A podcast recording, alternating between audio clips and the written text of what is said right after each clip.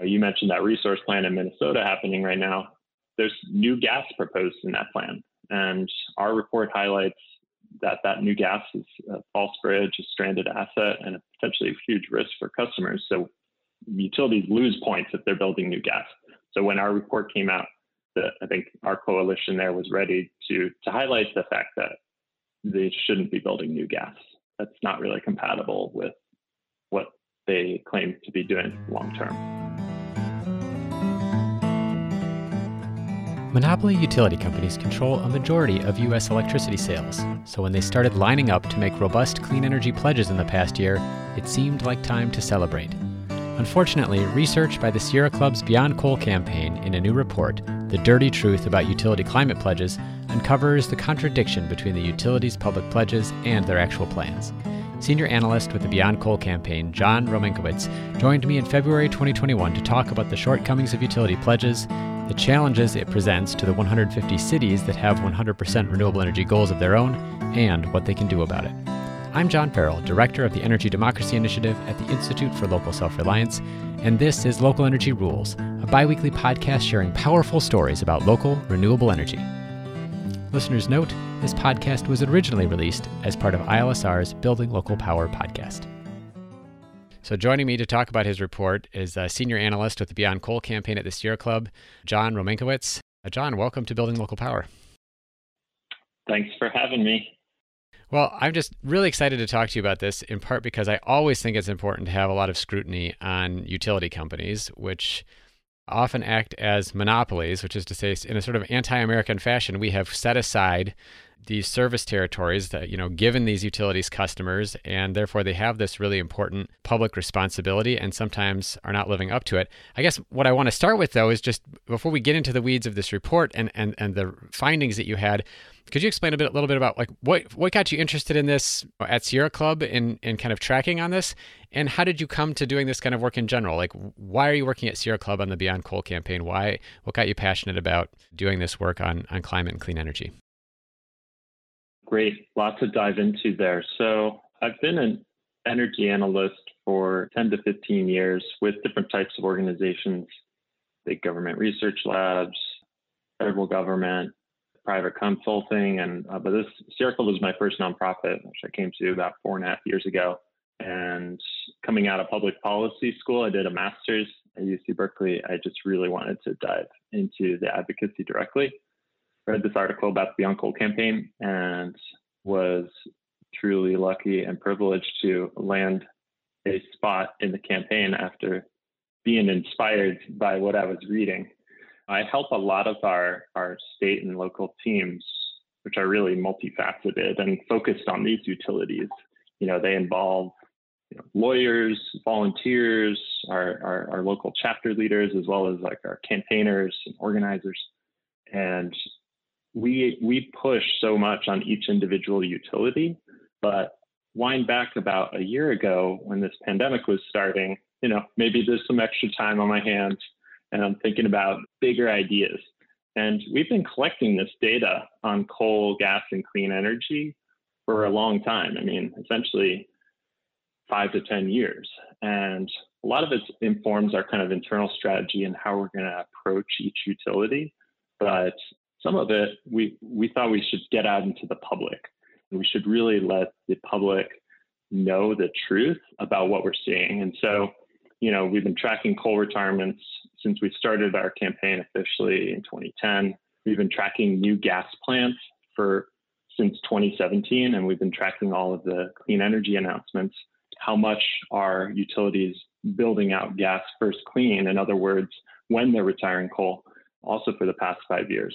So I got this idea to basically make this three legged bar stool, uh, coal, gas, and clean energy, and come up with a grade. You know, we want to call for the same things that we've been calling for all along retire coal, stop new gas, and build lots of clean energy. Well, let's put a score to it because our hypothesis was that utilities don't like being graded. And I think we found that they, yes, don't like being graded. you know, it's so interesting because when we think about who is responsible for the climate crisis, when we think about who's responsible for the pollution burden, when we think about who's responsible for, you know, failing to have the power on in Texas, for example, in the last couple of weeks, electric utilities score pretty high in terms of responsibility and and pretty highly as well for their longstanding use of fossil fuels to generate electricity. I think what's interesting about this is that here you are gathering this data on what they are doing, and you've been doing that for a number of years. But what's really changed in the last year is that lots of these utilities have been making very public commitments to lower carbon emissions to say like oh we're going to be net zero by 2050 or we're going to be 100% clean by 2040 is this the transmission transformation we've been waiting for or like what have you what data how does the data line up with the pledges that these utilities are making well, we wanted to grade them on what their actions are for the next decade.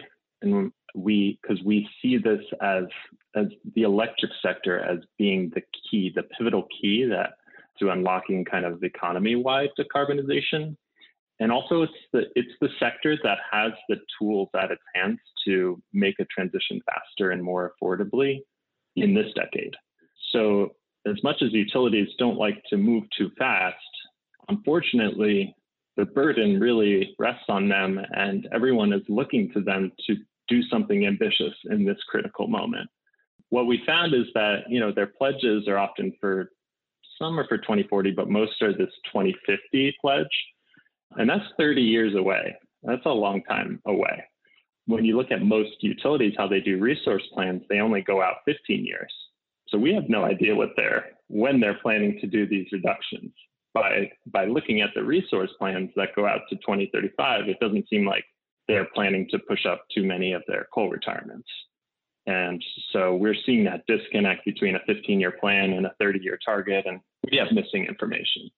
So we wanted to kind of maybe catch them off guard a little, but also in earnest grade them on the date that we believe is really grounded in science, and that's 2030. So you had a lot of this data about coal retirements, about gas, about utility pledges. You start to piece this together, I imagine, looking at what a utility has promised in these resource plans. I'm just getting out of a docket myself here in Minnesota, where we've been kind of looking at that 15 year plan of a utility. When it talks, those plans, they talk about what they expect energy consumption to look like. They talk about what more power generation the utility thinks they're going to need. They talk about conservation energy efficiency. So as you dug into what these utilities were planning to do to compare it to their pledges, but also to, against this important kind of next decade timeline, what were utilities planning to do? What were they saying that they had in mind for the next 15 years? Well, there's some important aggregate finding. We can dig into individual utilities later, but this group of 50 utilities that account for half of remaining coal and gas generation in the country, they're only committed to retiring a quarter of their coal by 2030 or sooner. So that's a big red flag for us. The companies that we studied, they are really heavy on coal. And we see a lot of merchant coal retiring because they have the direct economic signal. But coal that's owned by regulated utilities that can earn a rate of recovery on these coal assets, they are very leery of bumping up their, their coal dates for a lot of reasons and that they're kind of obfuscating with. And basically the data said they're only committed to retiring 25% of their coal. We also found that, you know, in aggregate, they're building tens of thousands of megawatts of new gas. And that's a big stranded asset risk. There's a lot of talk in the industry of gas becoming the new coal. It's just becoming a big waste of money and a false bridge.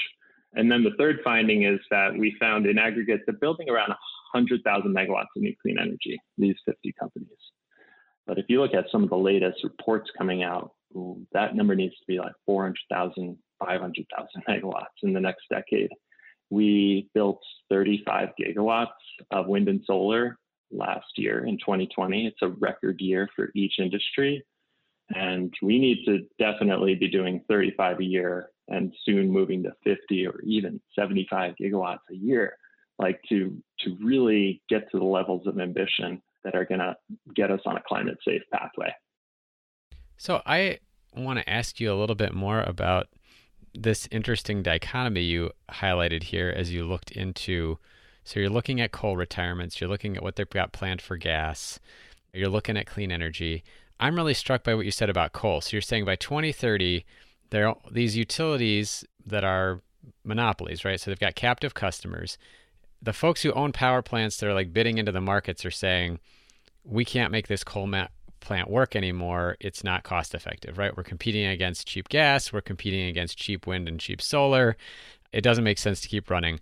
So I, you know, I had sort of written down here. I wanted the follow the, this this you know such an important quote. I feel like in the way that you think about any kind of policy, which is follow the money, right? Like what financial incentives are driving these utilities to keep coal plants open that we know are not really economic to run. And I and I guess I mean, who's going to pay the price of this, right? So, with a merchant plant, uh, you know, this is a, a, plant that's independently owned. It's out in the market. It's competing.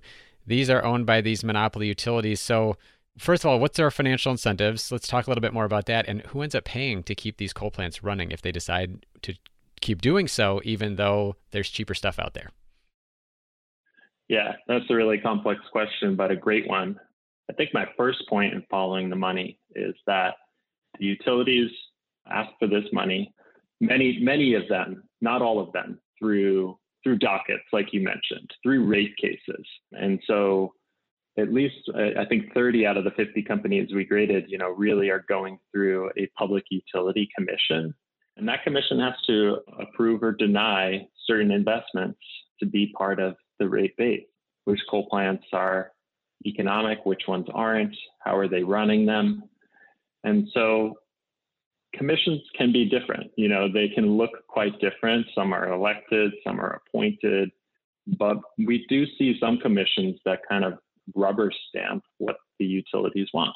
And that's a problem because often the utilities are acting in the interests only of their investors and not of their customers. And so it's important for the commission, first of all, to, to keep that, to keep the balance a little more oriented to consumers in our eyes. We see a lot of alignment between con- basically an environmental advocacy and consumer advocacy at this stage. And so that's my first point in following the money.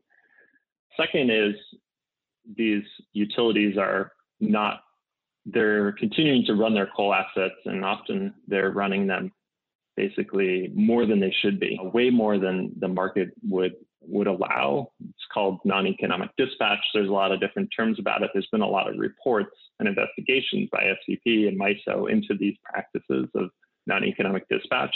But Sierra Club and other organizations have found billions of dollars are being wasted just in terms of let alone retirement. You're just operating the coal units way too much. And customers are getting pinned with those costs at the end of the day.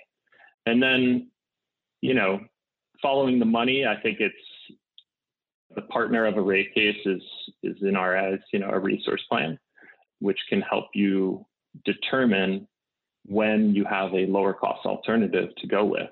And for that, follow the money. I go to what assumptions you're using in the resource plan. Are you using outdated wind and solar costs, or are you excluding battery storage from your modeling explicitly?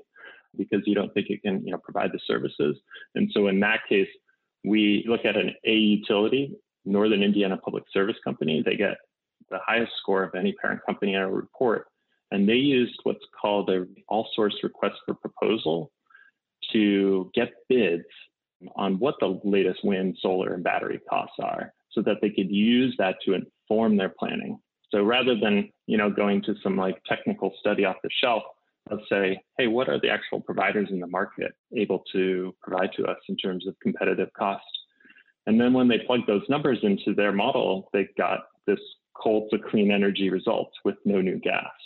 And it's really remarkable and we think serves as a key best practice for utilities across the country. Yeah, it's, I just find this so fascinating. We actually were just partners with Sierra Club on a filing in a resource plan in Minnesota. So the formal comments were due just in the second week of February.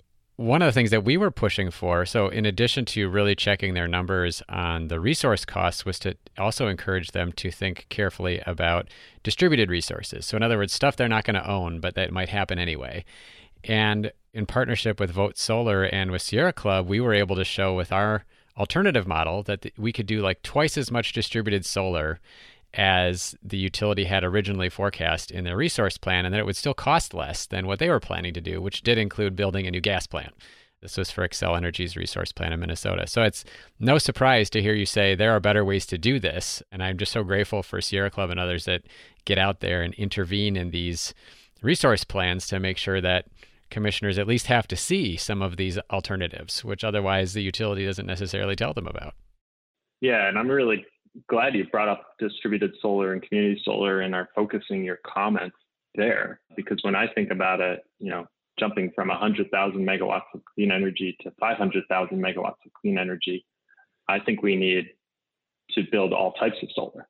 There's been a lot of studies like by Vibrant Clean Energy that are highlighting this is not a just utility solar or community solar game. It's not a zero sum game. We need to be building both types of resources to build the most resilient system and and least cost. Uh, there's certainly just with the amount we need to build, we need to be exploring all avenues and also leaving opportunities open for customers to to own some of this solar generation. I feel like it's so hard to explain to folks outside the utility sector just how different this is from so many other ways that the American economy operates that you know we have these utilities that manage our grid system with these in, in this monopoly structure. And it varies from state to state. I mean, essentially each state has its own utility market that's a little bit different.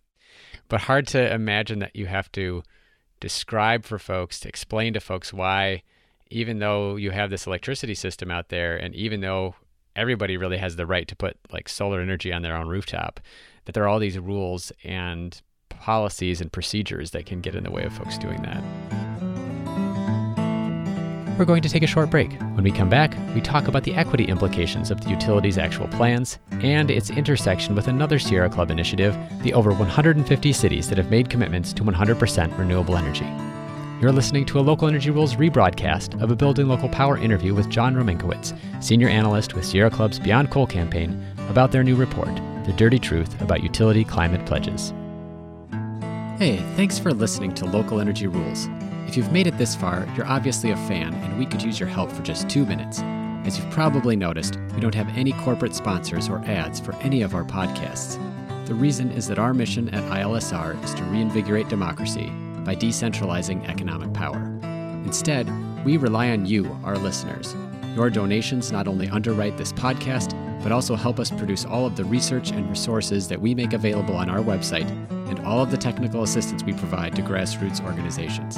Every year, ILSR's small staff helps hundreds of communities challenge monopoly power directly and rebuild their local economies. So please take a minute and go to ilsr.org and click on the donate button. And if making a donation isn't something you can do, please consider helping us in other ways. You can help other folks find this podcast by telling them about it or by giving it a review on iTunes, Stitcher, or wherever you get your podcasts.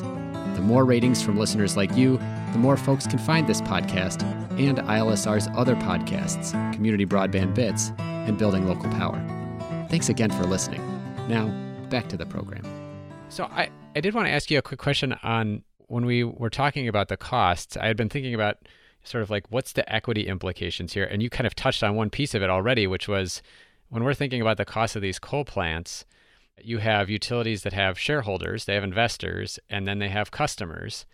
And supposedly, our public utilities commissions, these public regulators, are kind of looking out for the customer and making sure that the utility has to come up with the best deal for us. But that right there is one of the big tensions, right? So when we talk about equity, we have shareholders and customers. Are there other facets of equity that you came across in this, or or that we should be thinking about in terms of how these plans can impact electricity customers? Yeah, there's a couple angles there that I'd like to take the first that comes to my mind is, you know, the reason we're doing this report is to avoid catastrophic climate change, which there's a lot of research that shows if we get to three or four degrees Celsius scenarios, most of those costs are going to fall, fall on low income and marginalized communities, which already face huge burdens. So we're at the end of the day, we're trying to lower the costs of adaptation by amping up our ambition around what we can do in terms of getting to clean power quicker. And I think there's a huge equity lens just in terms of we're trying to move the electric sector as fast as possible so we have as best of a chance of avoiding high temperature rise. The second is that although our score did not directly take into account efficiency, we did build out an efficiency leaderboard as part of our data dashboard. So, you know, most utilities are required to report how much energy efficiency savings are they finding and helping their customers implement with a view towards, you know, you need to be doing at least 2% or maybe 3% per year in terms of energy efficiency savings compared to that utility sales in order to A, help keep energy affordable, but also B, it's a critical piece of the climate puzzle. And so we look at that, you know, in terms of like residential customers and commercial customers, how much are the utilities helping their those people and businesses achieve? And we found a pretty low average, only about 1% or maybe a little lower. Some utilities are doing 2%, but only a handful. And where we found good state policy backing that, you know, I think uh, Michigan, Minnesota are probably some of, some of the better places for some of that energy efficiency focus due to interveners such as yourself. That that is a good thing, but overall the uh, the average is kind of abysmal and that's bad for equity, it's bad for affordability, etc. And I think the other equity lens is that you know a lot of these coal plants, many of them are in in urban communities and and you know impact fence line communities with air pollution for not not just now, but they they have been doing that for, for decades, and so it really provides an impetus to get this coal offline as soon as possible. There's huge just health benefits that will really accrue to fence line communities if we get these coal units offline sooner. It's really striking how it's sort of like on both ends for a lot of these policies, whether it's like you just explained with the coal plants, it's striking that you're talking about the costs financially and environmentally have already fallen hardest on marginalized communities, on communities of color and that continuing to operate them will continue to have that disproportionate impact the health impacts and the cost impacts. Like shutting them down ha- is a win-win.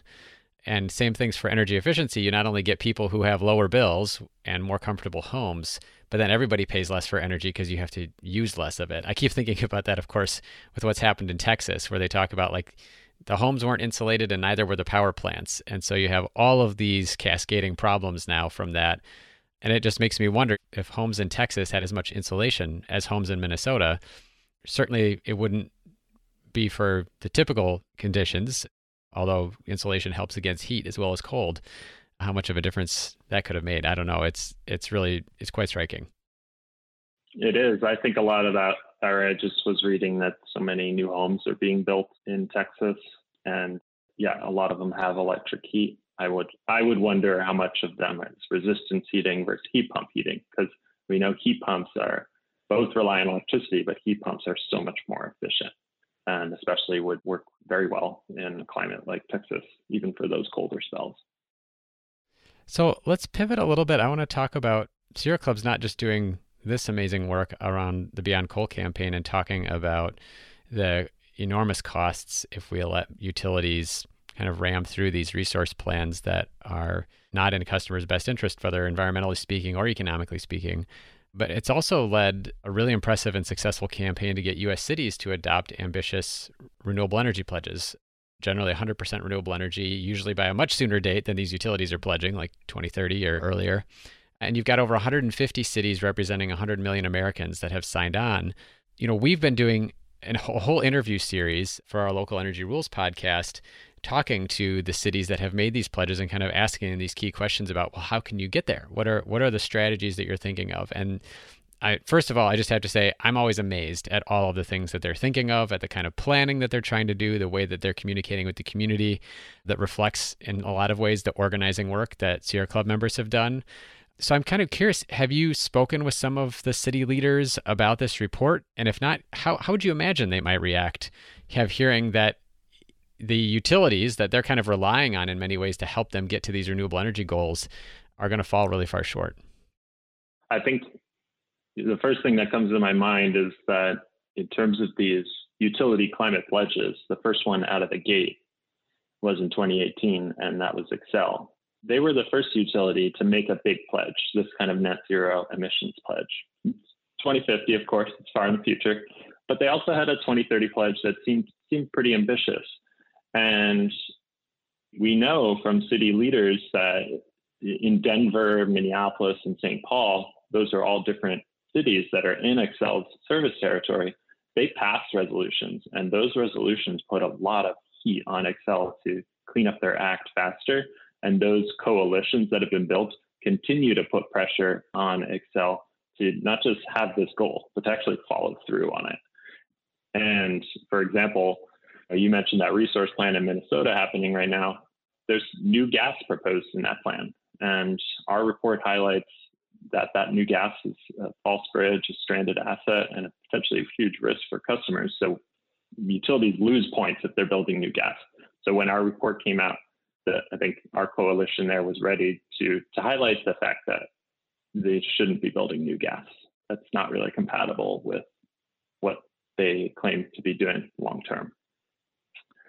The other thing I thought of is, yeah, that there's a lot of different avenues for these city leaders to take with their utilities. I remember a workshop that was convened by the Ready for 100 campaign in conjunction with city leaders and the National Renewable Energy Lab this was almost three years ago at this stage, and there was four cities up on up on stage. There was uh, Georgetown, Texas. There was San Diego. There was Boulder, and there was Salt Lake City. So it was like you mentioned before, all these different energy markets and like types of utilities. There was four different kinds of cities and four different kinds of utilities. So it was Georgetown, Texas, a municipal utility, and deregulated ERCOT, which we've heard a lot about in the past week, right? Then you've got San Diego, which is San Diego Gas and Electric, but the utility was looking at forming a community choice aggregation. Boulder went through a huge municipalization campaign, but was in Xcel service territory. Still is. I don't know if that campaign ended up ended up winning, but it was a key tactic that the city was was using to try and get get their goal. And then in Salt Lake City, PacifiCorp or Rocky Mountain Power is the local utility there. And yeah, I remember the city mentioning that they were using the franchise agreement that they have, you know, that the utility is allowed to use part of the streets and byways for utility poles as a key kind of leverage because the renewal of that agreement was coming up in order for the city to get more clean energy that it wanted to to supply its community. So there's different ways of tackling it, but I think city leaders are being pretty innovative in terms of what's the right approach for them and what are the citizens calling for. Yeah, I was just thinking about too. You know, I've worked with the city of Minneapolis here in Minnesota, which also used its franchise agreement as a point of leverage. And one of the things that they're doing is that they have a full time staff person now who pays attention to what's passing through the Public Utilities Commission, what's going in front of regulators regarding Xcel Energy, the city's electric utility and its and its gas utility as well. And they're intervening in a lot of places as the city and saying, look, we've made these climate goals, we've established goals for local energy production, we're trying to lower costs, we're trying to address equity and make sure our low income customers, our minority residents are having better access to clean energy. And it's it's really having a big impact in terms of changing the way that the commission thinks about both who are sort of the customers of the utility, traditionally speaking, that it's not just the end users, but it's also can be these municipalities that represent the folks that live there. Are there other things that you've seen? I think the examples you gave are already terrific. Anything else that you've seen about how cities can help hold the utilities accountable? I love that you brought up the, the cities as interveners example. I was thinking of that one myself. I think the other best practice we're hoping our report can be is that this is an accessible tool with an easy to understand metric and grade that the data set's already ready the citizens can look up their utility and can find out what grade they're getting can look at the more complex data set in the dashboard and be able to say like what what are you doing here most of the utilities in florida for example where there's been a lot of ready for 100 activity. A lot of those utilities are still getting D's and F's. And so citizens there could take our report card and wave it in front of the utility as, as a more accessible way for any normal citizen to say, what are you doing on coal and clean energy? Because this report card says you're getting an F. So we really that the dirty truth is is a is a tool, and hopefully we'll be keeping it up to date each year.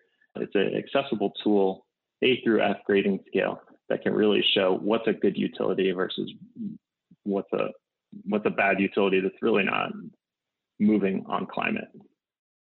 Whether or not Sierra Club is working on it or not, just knowing that you've been in this space, you've been watching folks work on these issues. Are there any like transformative approaches on the table that you see that can help cities or communities or or folks advocating around climate and clean energy that can either help bring utilities along or find some other way. I just I keep thinking about Florida. It's so funny, you know, it's the sunshine state, right? And I feel like those utilities have been getting D's and F's for years on clean energy. And just wondering like are there things that you've seen that can really help change this game and and meet like as you said we have this ambitious and urgent timeline by 2030 to really see transformation in the electricity sector there's a lot of tools in the toolbox. Another way of looking at this would be to say, I know who my utility is, I'm going to push on them, but also who, who are my investments in? And so we've been thinking a lot about pension funds that are invested in these utilities. If you look at big pension funds or big investment funds like BlackRock, they they own like eight to ten percent of all the investor-owned utilities in our report on average. Vanguard, BlackRock, these big firms. So if they own that much of a company, they have a lot of influence in voting on what the shareholders should do and push for themselves and where that what direction that company can go. Concurrently, we know BlackRock is such a big player, so we want to be hammering on BlackRock. And we also want to be hammering on any state pension funds that might be invested in any particular one of these utilities, even if it's just a couple percent that's a lot of vote, voting power to bring forward shareholder resolutions to clean up their acts. We've seen that some of those shareholder resolutions, you know, work with key utilities and the people that work at the utility and in investor relations, they're very reactive to that. They they don't like to be in the press as a as a utility that's everyone's saying, you know, sell this stock because no, it's not good. It's not looking good financially for them because of their bad climate and clean energy plans they don't want to be on that on that sell side. They want to be on the buy side. right. And so investor pressure, I think, is a pretty innovative approach. A little more wonky, but I think also a good avenue for cities to explore. I get just so many thoughts that kind of bubble to the fore for me there. One is cities themselves often have pension plans for employees. So there's you've got 150 cities that have these pledges. How many of them are already using their pension funds as part of their clean energy advocacy portfolio. A second one is I feel like I read somewhere, and I don't know if this was a change in a particular utilities approach to sh- investor relations or if it was legislation being considered, but it was something about essentially saying, how do we reduce the power of these institutional investors to pressure us to do better things? And I can't remember if it was like a utility company saying we're going to like dilute their voting shares or something or not allow them mm-hmm. to carry resolutions. I guess rather than dwell too much on the way that utilities are going to push back, I'm curious are there are there changes to the market rules for utilities or to advocacy rules like are there policy ideas at the state or federal or local level that you see as helpful in creating the pressure on these utility companies or reducing their influence or lifting up other actors that can help us get to the same goals, but rely less on sort of winning over the utilities or, or pushing them to do something different? I really think some sort of state or, or federal standard, if it could be swung uh, around the out the all source request for proposal that allows clean energy and demand side technologies to compete on a level playing field with coal and gas. I think that's just a really key way that should be bipartisan. You know, let's let the market speak and let businesses speak and pro- and provide their costs and the performances of their various technologies and compare them on on a level playing field because I feel like that's something we've just seen as as pretty transformative practice for utilities that are getting A's and B's versus ones or that are getting D's and F's. They wouldn't touch an all source request proposal with you know a 10 foot pole. And also, yeah, I think there's other there's other characteristics of F utilities that we didn't highlight as much in the report, but bubble up from from time to time or quite frequently. And it's it's kind of things around democracy and participation. A lot of F utilities don't have compensation for consumer advocates to participate in commission proceedings. And so you don't have those voices at the table. Sometimes they also just redact all sorts of information from their public documents. And so then the question is, you know, what's the point of having public participation in your resource plan if you're just going to redact all the important information about your clean energy plans and your coal assets? So, like, we see that a lot. A lot of these F utilities are just taking the black highlighter pen and redacting out big, the most important parts of the documents. You know, they're just hiding things, and it's it's very sad to see. So, better practices that the state could enforce around like public disclosure, you know, and public participation in these different types of venues, I think are key. And then the all source request for proposals requirement and allowing those technologies to compete on a level playing field is also another key policy we should try and push at state levels.